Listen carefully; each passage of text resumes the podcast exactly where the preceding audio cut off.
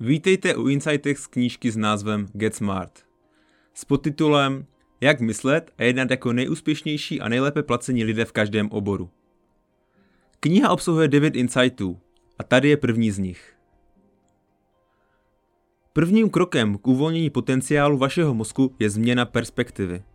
Ještě jednou. Prvním krokem k uvolnění potenciálu vašeho mozku je změna z perspektivy.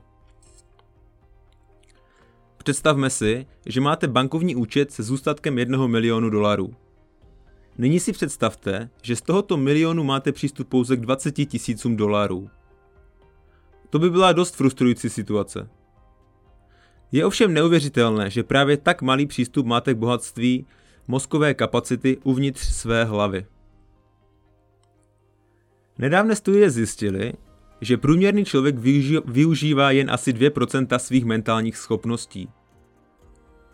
Jinými slovy, 98% naší potenciální síly leží ladem.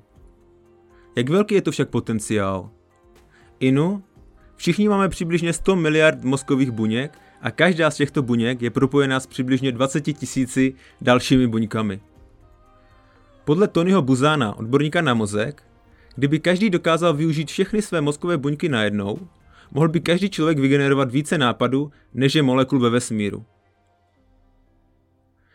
Naštěstí je každý z nás schopen tuto nevyužitou mozkovou kapacitu využít. Pro začátek stačí změnit právě úhel pohledu. To, jak se díváme na život a jak si ho vykládáme, je nesmírně důležité proto, abychom z něj vytěžili maximum. Například člověk s optimistickou perspektivou bude vidět svět plný potenciálu a dobra, zatímco pesimista bude vidět jen problémy a negativitu.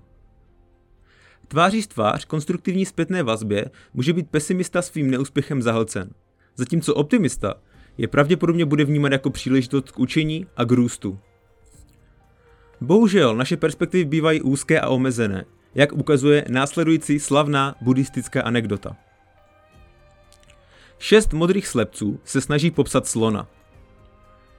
První slepec se dotkne sloního ucha a řekne, že slon je jako tlustá deka. Druhý se dotkne klu a usoudí, že zvíře je jako je ostré a špičaté.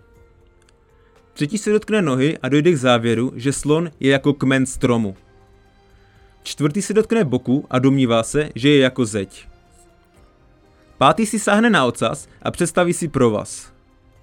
Šestý člověk položí ruce na sloní hlavu, která mu připomíná kámen.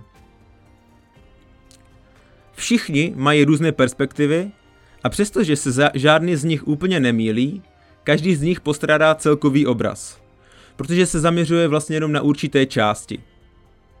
Chceme-li se vyhnout stejnému osudu, musíme rozšířit své vlastní perspektivy.